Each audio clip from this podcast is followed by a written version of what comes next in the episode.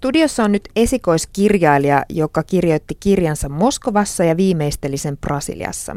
Mutta kyllähän on Suomessakin ehtinyt aina välillä piipahtamaan, ja nyt hän on näillä leve- leveysasteilla kirjan julkaisemisen vuoksi tervetuloa toimittaja kirjailija Lasse Nousiainen. Kiitos paljon. Oli hauska tulla käymään. Teillä on hieno radiokanava.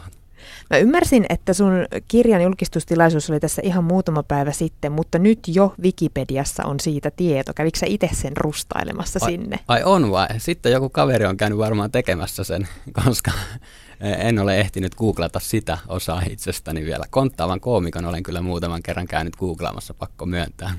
Se on siis juuri ilmestynyt asteikolla nollasta kymppiin. Kuinka liikuttava hetki se oli, kun sä sait pitää omaa kirjaa kädessä ensimmäisen kerran? Se oli, kyllä se oli liikuttava, mutta se oli semmoinen nopea hetki, että kustannusyhtiössä siinä otettiin heti kuvaa ja sitten aloin miettiä, että mitä hiukset on tässä kuvassa näin ja en ehtinyt siis kunnolla ka- kantta rauhassa katsoa, kun siinä ihmiset kysyivät, että miltä se näyttää, mitä mieltä oot tästä näin. Mutta siis ehkä koskettavampi hetki oli tämä, kun kustannustoimittajalta tuli tämä ää, ensimmäinen lähestyminen tästä ei ollut vielä mitään varmuutta mistään sopimuksesta, mutta kustannustoimittaja laittoi sähköpostia, että tämä on niin kuin erittäin hyvää tekstiä, että tästä voisi tulla jotain. Niin se oli tämä ensimmäinen lähestyminen oli sellainen, että silloin tietysti, että jes, olen oikealla tiellä. Ja se on varmaan se jotenkin ensimmäinen helpotuksen huokauskin jotenkin, että nyt, nyt pääsee toimeen. Joo, koska si, sitä ennen oli kuitenkin useita kuukausia tehnyt sitä tekstiä ilman mitään varmuutta siitä, että tuleeko tätä kukaan koskaan kustantamaan. Kirjan nimi on Konttaava koomikko ja enempää juonesta paljastamatta kyse on siis siitä, että kolmekymppinen koomikko jälleen syntyy avuttoman vauvan kehoon aikuisen tietoisuudella ja alkaa tarkastella elämää, etenkin perheelämää aivan uudella tietoisuudella. Lasse Nousianen, onko kyseessä kasvuromaani vai miten sä määrittelisit tämän sun kirjas? Hyvä kysymys. Kyllä sitä on kasvuromaaniksikin sanottu, mutta sanotaan näin, että se on semmoinen monitasoinen yllättävä kertomus elämästä ja ehkä maailmankaikkeudestakin. Mä halusin saada siihen kirjaan viiltäviä arkihavaintoja lapsiperheelämästä, koska olen ollut, mulla on kaksi pientä lasta ja mä olen ollut hoito, hoitovapaalla ja sitten kirjaa kirjoittaessa silloin asuin siinä vaiheessa siis Moskovassa ja olin koti silloin. Toinen lapsista oli välillä tarhassa ja välillä oli kotona. Niin siinä oli vielä tämä niin kuin lapsiperhe-elämä oli vielä aika lähellä. Ja sitten on jonkun verran kokemusta tästä viihdebisneksestä, jos voi sanoa, että olen tehnyt radio- ja TV-töitä monipuolisesti. Niin jossain vaiheessa tajusin vaan, että nämä kaksi asiaa voi jotenkin yhdistää, että jos koomikko syntyy pienen vauvan kehoon ja alkaa siinä miettiä äh, ja havainnoida lapsiperhe-elämää ja samalla muistella, että mikä minä olinkaan tässä entisessä elämässäni, niin si- siihen ne sitten jotenkin vaan lähti punoutumaan yhteen tämä tarina. Sä oot jakanut Twitterissä 140 merkin otteita teoksesta ja otetaan tähän nyt pari esimerkkiä. Ensimmäinen. Yritän piirtää vanukkaalla itselleni pienet Chaplin viikset, sillä minä olen pikkukulkuri ja tämä kaikki on yhtä farssia. Toinen. Näiden perheiden pakasteet saa aina laittaa pieniin pusseihin. Ja kolmas. Päätän antaa vaarille muuta ajateltavaa ja asetan pienen geokätkön vaippaani. Kirjajulkkareissa luettiin pieniä pätkiä lavalla kirjasta. Ja se oli tietysti myös hämmentävää kuulla. Ja mä jouduin siinä sitten heti rehellisesti lavalla sanomaan, että tämä tuntuu hämmentävältä, koska kun mä ajattelen kirjaa pitkänä kokonaisuutena, niin musta on kauheita kuulla lyhyitä pätkiä. Ja mulla tulee sellainen tunne, että jos näistä lyhyistä pätkistä tulee ikään kuin väärä kuva kirjasta ihmisille, niin se oli hyvä, että mä olin valmentautunut tähän, että oli luettu joitain pätkiä, että mä olin kuullut, koska mä olisin saattanut vielä hämmentyä enemmän niin kuin ilman sitä näistä lyhyistä, niin kuin 140 merkkiä tuntuu aivan kau- kauhealta tiivistää. Mutta niin, tunnistat sä tästä itse kuitenkin näistä sitaateista? Et kyllä, kyllä minä. Ne, on, ne on minun juttuja. Kyllä mä tunnistan, että ne on minun juttuja, mutta en mä tunnista ö, itseäni niistä välttämättä. Mä tunnistan sen ö, tietyn ö, vinosta katsomisen ja vinkeyden, kyllä. Esikoiskirjojen kirjoitusprosessista liikkuu kaikenlaisia legendoja. Tyyliin kirjoitin sitä 12 vuotta, kirjoitin sen uudestaan yhdeksän kertaa ja tietysti se perinteinen, että olen vuodattanut sydänvereni näihin lauseisiin. Mitkä näistä lauseista, Lasse, pitää paikkaansa sun kohdalla? Vai onko jotain vielä traagisempaa tapahtunut? Ei ole mitään. Olisi varmaan hienompi sanoa, että joo, että äh, olen kirjoittanut tätä 15 vuotta ja prosessi oli hirveän vaikea, mutta pakko myöntää, että tämä tuli aika helposti kyllä. Totta kai sitä on nyt väännetty ehkä kolme vuotta. Silloin kun ne ensimmäiset sanat kirjoitin Word-tiedostoon, niin siitä on nyt kolme vuotta. Ja sen jälkeen on paljon tapahtunut tässä matkalla. Mutta se, että on kirjoittanut aikaisemmin komediaa ja ollut ikään kuin semmoinen rutiini siihen, että kirjoitetaan paljon ja välillä on ollut siis, että jos lauantaina on ohjelma ja välillä käydään viikolla stu- studiossa niin kuin äänittämässä juttuja, niin tekstiä pitää syntyä. Niin mä ajattelin, että mulle ehkä oli sellainen tähän, tämä, tämä rutiini siirtyy tähän niin kuin kirjan kirjoittamiseen, että koska aihe oli sellainen, joka kiinnosti ja se tuntui silleen, että tämä menee näin, niin ei musta tuntunut, että sille mitenkään sydänveri siinä niin kuin vuodattuisi. Että oli ihan kivaakin välillä. Joo, kyllä. kyllä. Tota, miten, ö, minkälainen se sun kirjoitusprosessi oli? Minkälaisista palasista tämä kirja syntyi? Vai aloititko sä alusta ja päästelit loppuun asti? Se syntyi palasista. Mä suunnilleen tiesin, että, että tästä se alkaa ja tiesin, että suunnilleen näin tämä myös loppuu. Mutta mä en kirjoittanut kronologisesti mä lähdin aluksi näistä arkielämän havainnoista. Mä mietin, että minkälaisissa tilanteissa tämä koomikko tässä vauvan kehossa voisi olla. Ja saatoin kirjoittaa ensiksi vaikka yksivuotis syntymäpäivät, ristiäiset. Ja tällaisia paloja ja kokosin niitä niin kuin muistivihkoja ja muistilapuille ja Word-tiedostoihin. Ja sitten se alkoi vähitellen siitä sitten kokonaisuus niin kuin tulee järkeväksi se oli mulle semmoista tavallaan niin kuin, ää, aika palkitsevaa työtä, koska mä tykkään, että kun asiat on ihan levällään, niin sitten kun ne alkaa, alkaa kasaantua. Koska sulla on tuota koomikkotaustaa, niin oliko sulle välillä niin kuin pakonomainen tarve saada sinne joka lauseeseen melkein se punchline tai tarinaa? Ei itse asiassa. Mä lähdin kirjoittamaan erittäin vakavaa romaania, vaikka siinä olikin tämä koomikko idea. Ja niitä tuli väkisin niitä ää, lainausmerkeissä hauskoja juttuja sinne. Ja et, mu, mä ajattelin tosiaan, että mä kirjoitan silleen syvällisempää tarinaa ja sitten sen on kevennyksenä vähän, että jos jotain naurattaa, niin sitten naurattaa, että se on hyvä. Ja, ja sitten kun kustannusyhtiö Tammi tuli tähän mukaan, niin Tammelta myös ää, pyydettiin, että kirjoita lisää hauskuutta tähän, niin sitten mä kirjoitin vielä lisää hauskuutta siihen.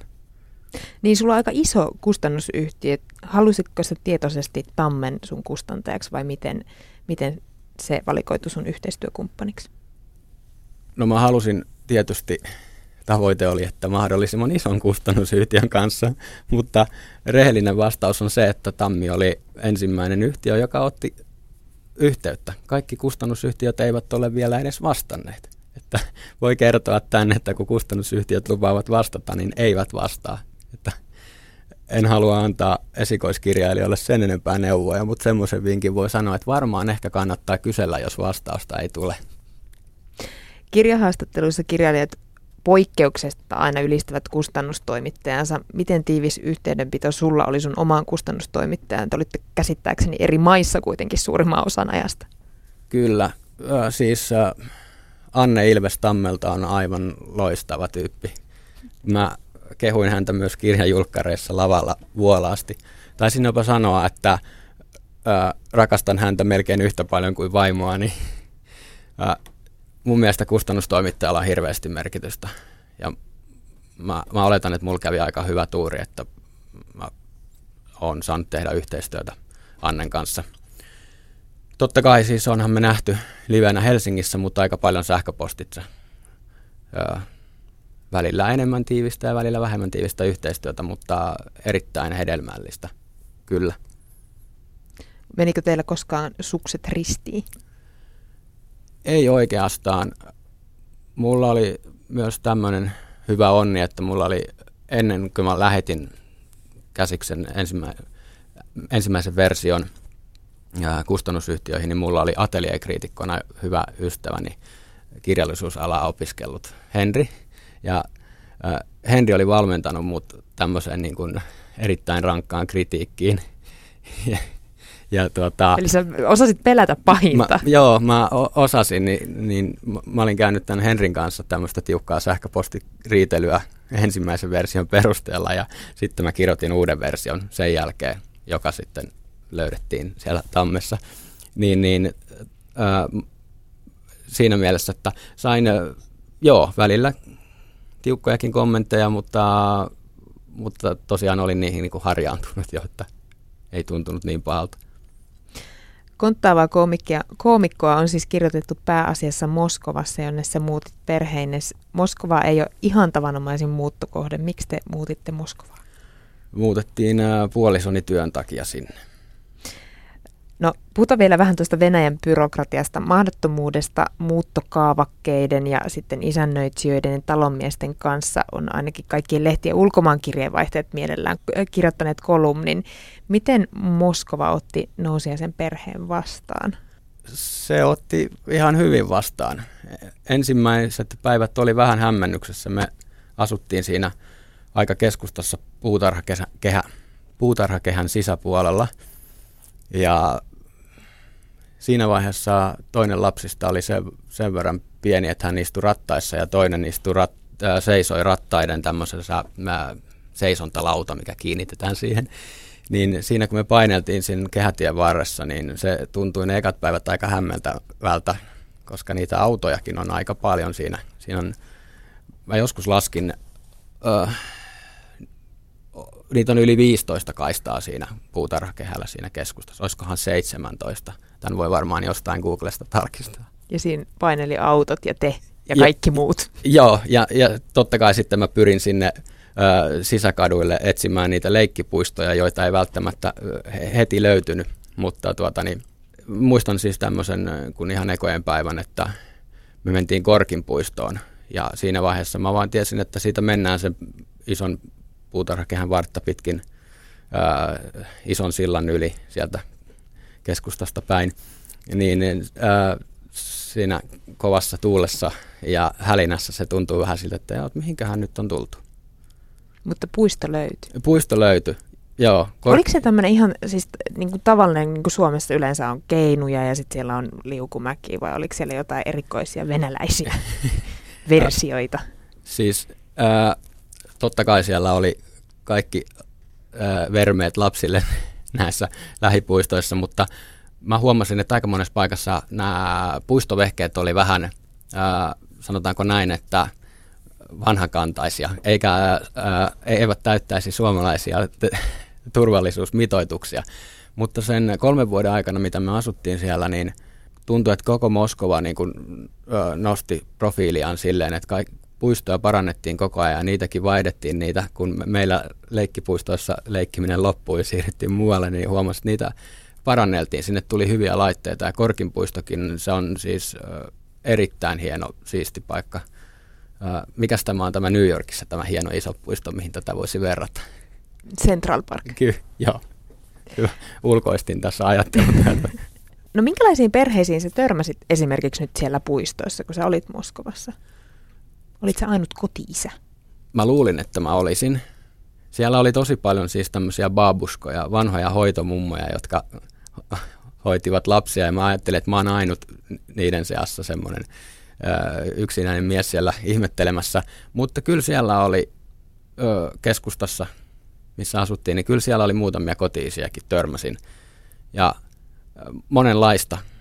Yksi kotiisä istui siellä oluttölkin kanssa – siitä se oli semmoinen, että mä tutustuin siihen muutamia kertoja juteltiin ja se oli ekana kesänä. Ja sitten mä tulin Suomeen muutamaksi viikoksi lomalle ja mä palasin takaisin. Niin, niin ensimmäistä kertaa kun palasin takaisin sinne, niin se mies nousi sieltä puiston penkiltä. Mä ajattelin, että se ei varmaan muista mua, mutta se tuli vaan silleen, katsoi silmiin ja lämpimästi kätteli ja jatkoi toimintaansa. Et se oli silleen, että okei, ehkä mut on hyväksytty tänne Sä oot osa joukkoa. Siinä vaiheessa siis mun venäjän kieli ei ollut hirveän hyvä, eikä se ole vieläkään, mutta siis, että nämä oli ihan lyhyitä lauseita, mitä me oltiin sitä ennen puhuttu, niin perusfaktat, että hän tiesi, mistä maasta minä olen, niin näin. Ja siis sille, että ajattelin, että hän on varmaan unohtanut, mutta, mutta se, tämä oli tämmöinen lämmin hyväksyntä, että joo, se, se, se, voit olla täällä meidän, minun ja babuskojen seassa. Jos hyväksyntä oli lämmin, niin miten toi Moskovan talvi? Mä oon aina katsonut siitä sääkartasta, että siellä yleensä ne on ne kovat miinuslukemat, mutta oliko siellä kylmempi kuin esimerkiksi Helsingissä? Välillä oli. Kyllä se tuuli tekee siitä, välillä siitä olemisesta vähän vielä niin kuin napakampaa. Mutta siis mä oon siis semmoinen ihminen, että mä en siedä siis kylmää yhtään. Että mulla on niin paljon vaatteita, että mä en edes kehtaa välillä kertoa, että miten, miten, miten vahva ää, kerrospukeutuminen mulla on päällä. Että mä selvisin Moskovasta sillä, että mulla oli erittäin paljon vaatteita päällä. Sitten kun mä kävin jossain ää, esimerkiksi museossa, niin voit kuvitella siinä sitten joutuu vähän ehkä vähentämään vaatteita, koska siellä on kuuma. Niin, niin että narikkaan tuli monta kerrosta. Joo, yrmeälle narikkatädille. Yllättikö sut Venäjällä joku positiivisesti? Se, se yllätti, että kyllä ne ihmiset oli tosi lämminhenkisiä, ketä mä kohtasin. Et samaan aikaan sai lukea lehdistä ää, ää, kauheasta Venäjästä, niin sitten mä kohtasin siellä kyllä erittäin ää, mukavia, mukavia ihmisiä. Sä oot julkaissut YouTube-videoita, joissa sä kiertelet Tolstoin, Stan, Stanislavskin, Korkin ynnä muiden venäläisten klassikokirjailijoiden haudoilla ja muistomerkeillä. Kuinka nämä vanhat mestarit on inspiroinut sua sun omassa kirjoitusprosessissa tai elämässä Venäjällä? Kyllä ne inspiroi yllättävän paljon, koska jos Moskovan keskustassa liikkuu, niin siellä tämä kulttuuri ja kirjallisuus on aika vahvasti näkyvillä. Ja, ja siellä keskustassa, missä me asuttiin, niin siinä on näitä kuuluisia kirjailijoita asunut siellä silloin aikoinaan lähellä ja kirjojen tapahtumat sijoittuu sinne mo- mo- monissa klassikoissa. Ja mä luin tuon Bulgakovin Saatana saapuu Moskovaan ensimmäistä kertaa siellä Moskovassa ollessa. Ja se meni mulla ihan tuonne niin kirjojen top kolmoseen. Uskotko, olisiko niin käynyt, jos olisit lukenut sen Suomessa? Vai tuliko siihen jotenkin vielä syvempi Varmasti, varmasti tuli syvempi, kun pystyi kirjan lukemisen jälkeen menee siihen, että aa, tässä, tässä puistossa tämä niin kun, tarina alkaa ja tuosta, tuosta se ra, raitiovaunu on mennyt. No siis sä kirjoitit kirjan Moskovassa, mutta viimeistelytöiden aikana sä muutit perheenes Brasiliaan. Aika iso hyppy, myös lämpötiloissa. Iso ja hy- hyvä hyppy. Joo, va- vaimon töiden takia meidän perhe-elämä siirtyi Brasiliaan. Ja mulla se on ollut kyllä haaveena jo vuosia, että voisi asua jossain kaukana lämpimässä. Tämä Moskova, Moskova muutto oli vähän yllättävä vaihe siinä välissä ja se ei ollut millään tapaa ollut haaveena, mutta se aika oli erittäin mahtavaa ja mä tykkäsin olla, olla, olla sielläkin erittäin paljon. Mutta sitten ää, Brasilia oli jotain vielä hämmentävämpää. No miten, miten se poikkesi se nimenomaan perheelämä Brasiliassa versus Moskova? Moskovassa kaupungin keskustassa niin lapset ei voinut liikkuu yksinään missään. Me mentiin aina yhdessä. Kaik- kaikkialle Brasiliassa on sen verran vähän pihaa, että ne voi lähteä, ne voi päästä takaovelta ulos leikkimään siinä on niin kuin meillä niin perhe-elämässä suurin ero. Ja se on varmasti aika iso ero siinä arjessa, arjen keskellä. Joo, totta kai. Että, ja tietysti sääolot vaikuttaa aika paljon, että jos samalla lailla kuin Suomessakin, kun pimeys tulee aika äkkiä illalla ja on aika kylmää näin niin kuin talvisin, niin sama, samaan aikaan Brasiliassa. Sielläkin toki tulee pimeys välillä aikaisemmin, mutta on ainakin lämmintä. Että on helpompi lähteä ulos, kun ei tarvitse laittaa sitä monta kerrosta niin, vaatteita. niin, joo. Sun lapsesi on vaihtanut kouluympäristöä tai sitä ympäristöä, missä he on kasvanut näiden muuttojen mukana. Miten se on sujunut? Puhuuko teidän koko perhe nyt sul- sulavasti eri kieliä?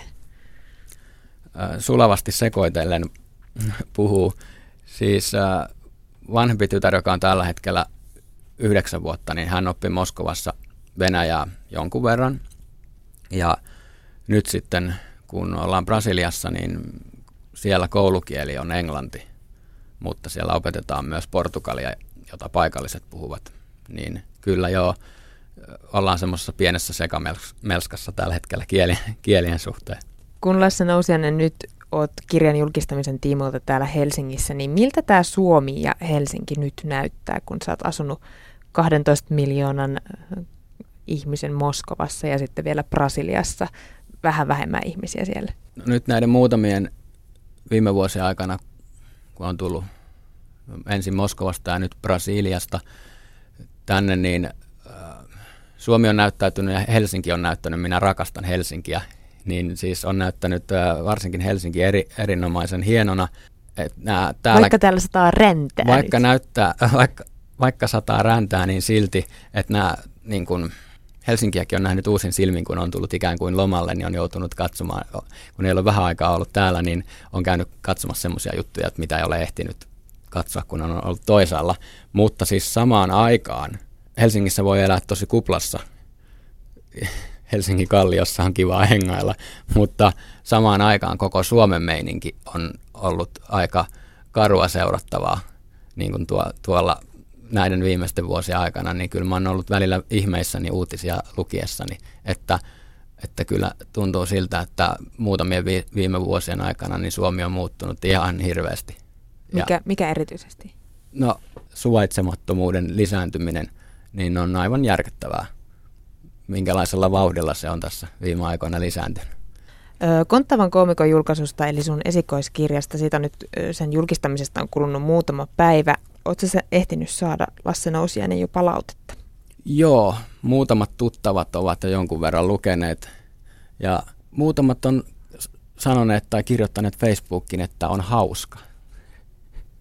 Ja Onko se, on, yllättynyt? Se on ollut hy- hyvää palautetta. Niin kuten mä aikaisemmin sanoin, niin mä lähdin alun perin kirjoittamaan tosi vakavaa tekstiä. Ja ajattelin, että jos siellä on jotain hauskaa seassa, niin se on ihan ok. Ja ky- kyllä joku taisi mainita, että että oivaltavia havaintoja ja yllättäviä juttuja, niin tuommoisesta palautteesta mä olen kyllä äärimmäisen kiitollinen. Sun kirjalla on myös oma Spotify-soittolista, jonka pariin tuntiin mahtuu muun muassa siellä on Tchaikovskia, sitten siellä on Tapio Rautavaaraa, Beatlesia, Metallikaa. Mistä tämä lista oikein on syntynyt? Jossain vaiheessa mä tajusin kirjoittaessani, että mä haluan siihen semmoisen äänimaiseman siihen kirjaan, että kyllä kirjallakin voi olla vahva soundtrack. Ja Loistava tu- idea. Niin, tuli, tuli vaan mieleen kirjoittaessa, että tämä biisi sopisi tähän, että tässä tilanteessa mennään tähän paikkaan, niin siellä soi tämä biisi. Ja sitten niitä alkoi sinne tulla. Jossain vaiheessa mä kysyin kustannustoimittajalta, että onko tässä nyt liikaa näitä biisejä, että onko nämä niin kuin päälle liimat näin. Mulle tuli tämmöinen huoli, mutta hän sanoi, että ei ole, että kyllä ne on ihan hyvin, kyllä ne toimii. Eli sieltä vaan lista päälle, kun alkaa lukea niinkö? Mä suosittelisin, että kannattaa lukea kirja ensin ja sitten sen jälkeen voi palata niihin fiiliksiin, että mi- mitä biisejä siellä oli. Olen mä sen jakanut omilla Lasse Nousiainen Facebook-sivuilla, niin kyllä sen listan, että jos joku haluaa ne ennakkoon käydä kuuntelemassa, niin se on kyllä mahdollista. Oletko löytänyt Venäjältä tai Brasiliasta paljon uusia musiikillisia rakkauksia, kun siellä olet asunut? Venäjällä, kun ö, vaikka kulki taksilla johonkin keskustassa, niin siellä autoradiosta soi sitä sellaista niin kuin karmeita ysärihumppaa.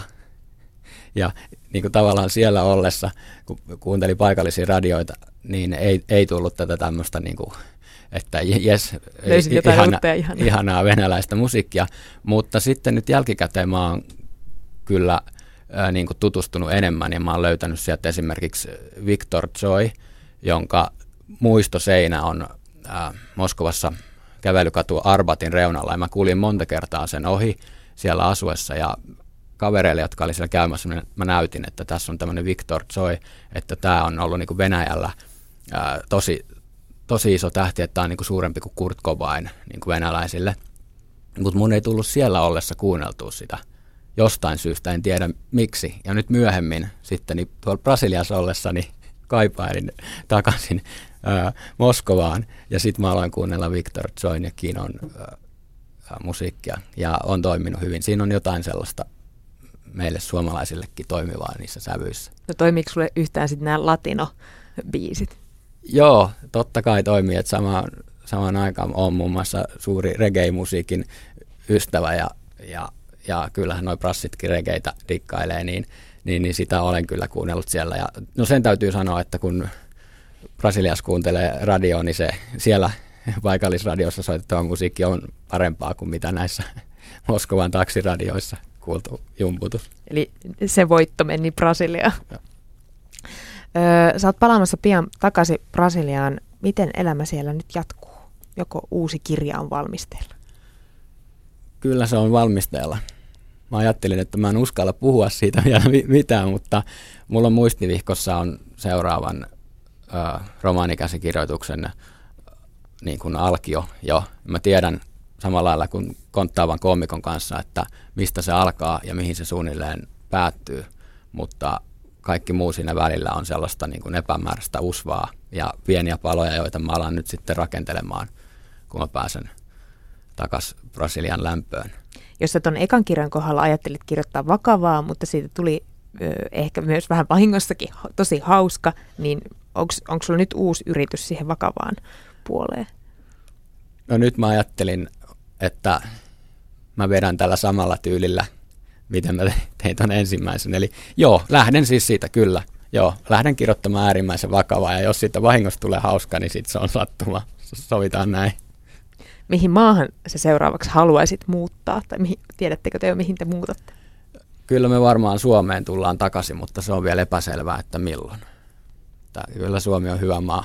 Täällä kaikki järjestyy, koska mä tajusin Venäjällä ollessa siellä oli silleen, että oli hirveä säätö aina joka paikassa. Aina säädettiin, mutta lopulta kaikki järjestyi. Mutta nyt Brasiliassa ollessa on huomannut, että Brasiliassa on sama meininki. Siellä säädetään ihan hirveästi, mutta lopulta mikään ei järjesty. Et, et siinä on se ero, että se säätäminen vain jatkuu. Että tässä on nyt kamppailtu sen Brasilian byrokratian kanssa tässä alkuvaiheessa, niin, niin, niin tota, kyllä Suomen järjestyksellinen toiminta tuntuu aika kivalta. Niin, että on ihan kiva, että täällä joutuu täyttää papereita, jotka niin, menee läpi. Niin, ne, ne menee läpi, joo. Koska Brasiliassa meillä ö, oli vaikeuksia muun muassa saada tuota kaapeli-TV-sopimusta. Siinä kysyttiin muun muassa niin kuin äidin nimeä jossain vaiheessa. Ja Okei. Ja sekään ei riittänyt, vaikka annettiin näiden nimi, että me ei vieläkään ole sille yhtiölle saatu todistettua maksukykyämme. Eli me ei saatu sitä, he eivät uskon, uskon että ei riittäneet niin kuin palkkakuitit ulko, ulkomaisilta työnantajilta. Palataan vielä ihan hetkeksi konttaavaan koomikkoon. Tuleeko siitä kenties TV-sarja, elokuva tai jotain muuta? Pipo. Pipo olisi tosi hyvä, joo. Ja pitkät kalsarit. Konttaava komikko pitkät kalsarit olisi tosi hyvä tuote. Mä olen ajatellut jo sitä kirjoittaessani, että tästä saisi tosi hyvin kuunnelman. Ja mä toivon ensimmäisenä, että siitä tehtäisiin kuunnelma jossain vaiheessa. Mutta sitten jos siitä tehdään jotain muuta, niin kaikki on plussaa. Kiitos Lasse Nousiainen ja hyvää alkanutta vuotta siellä Brasiliassa ja toivottavasti te saatte sen TVn toimimaan. Kiitos paljon.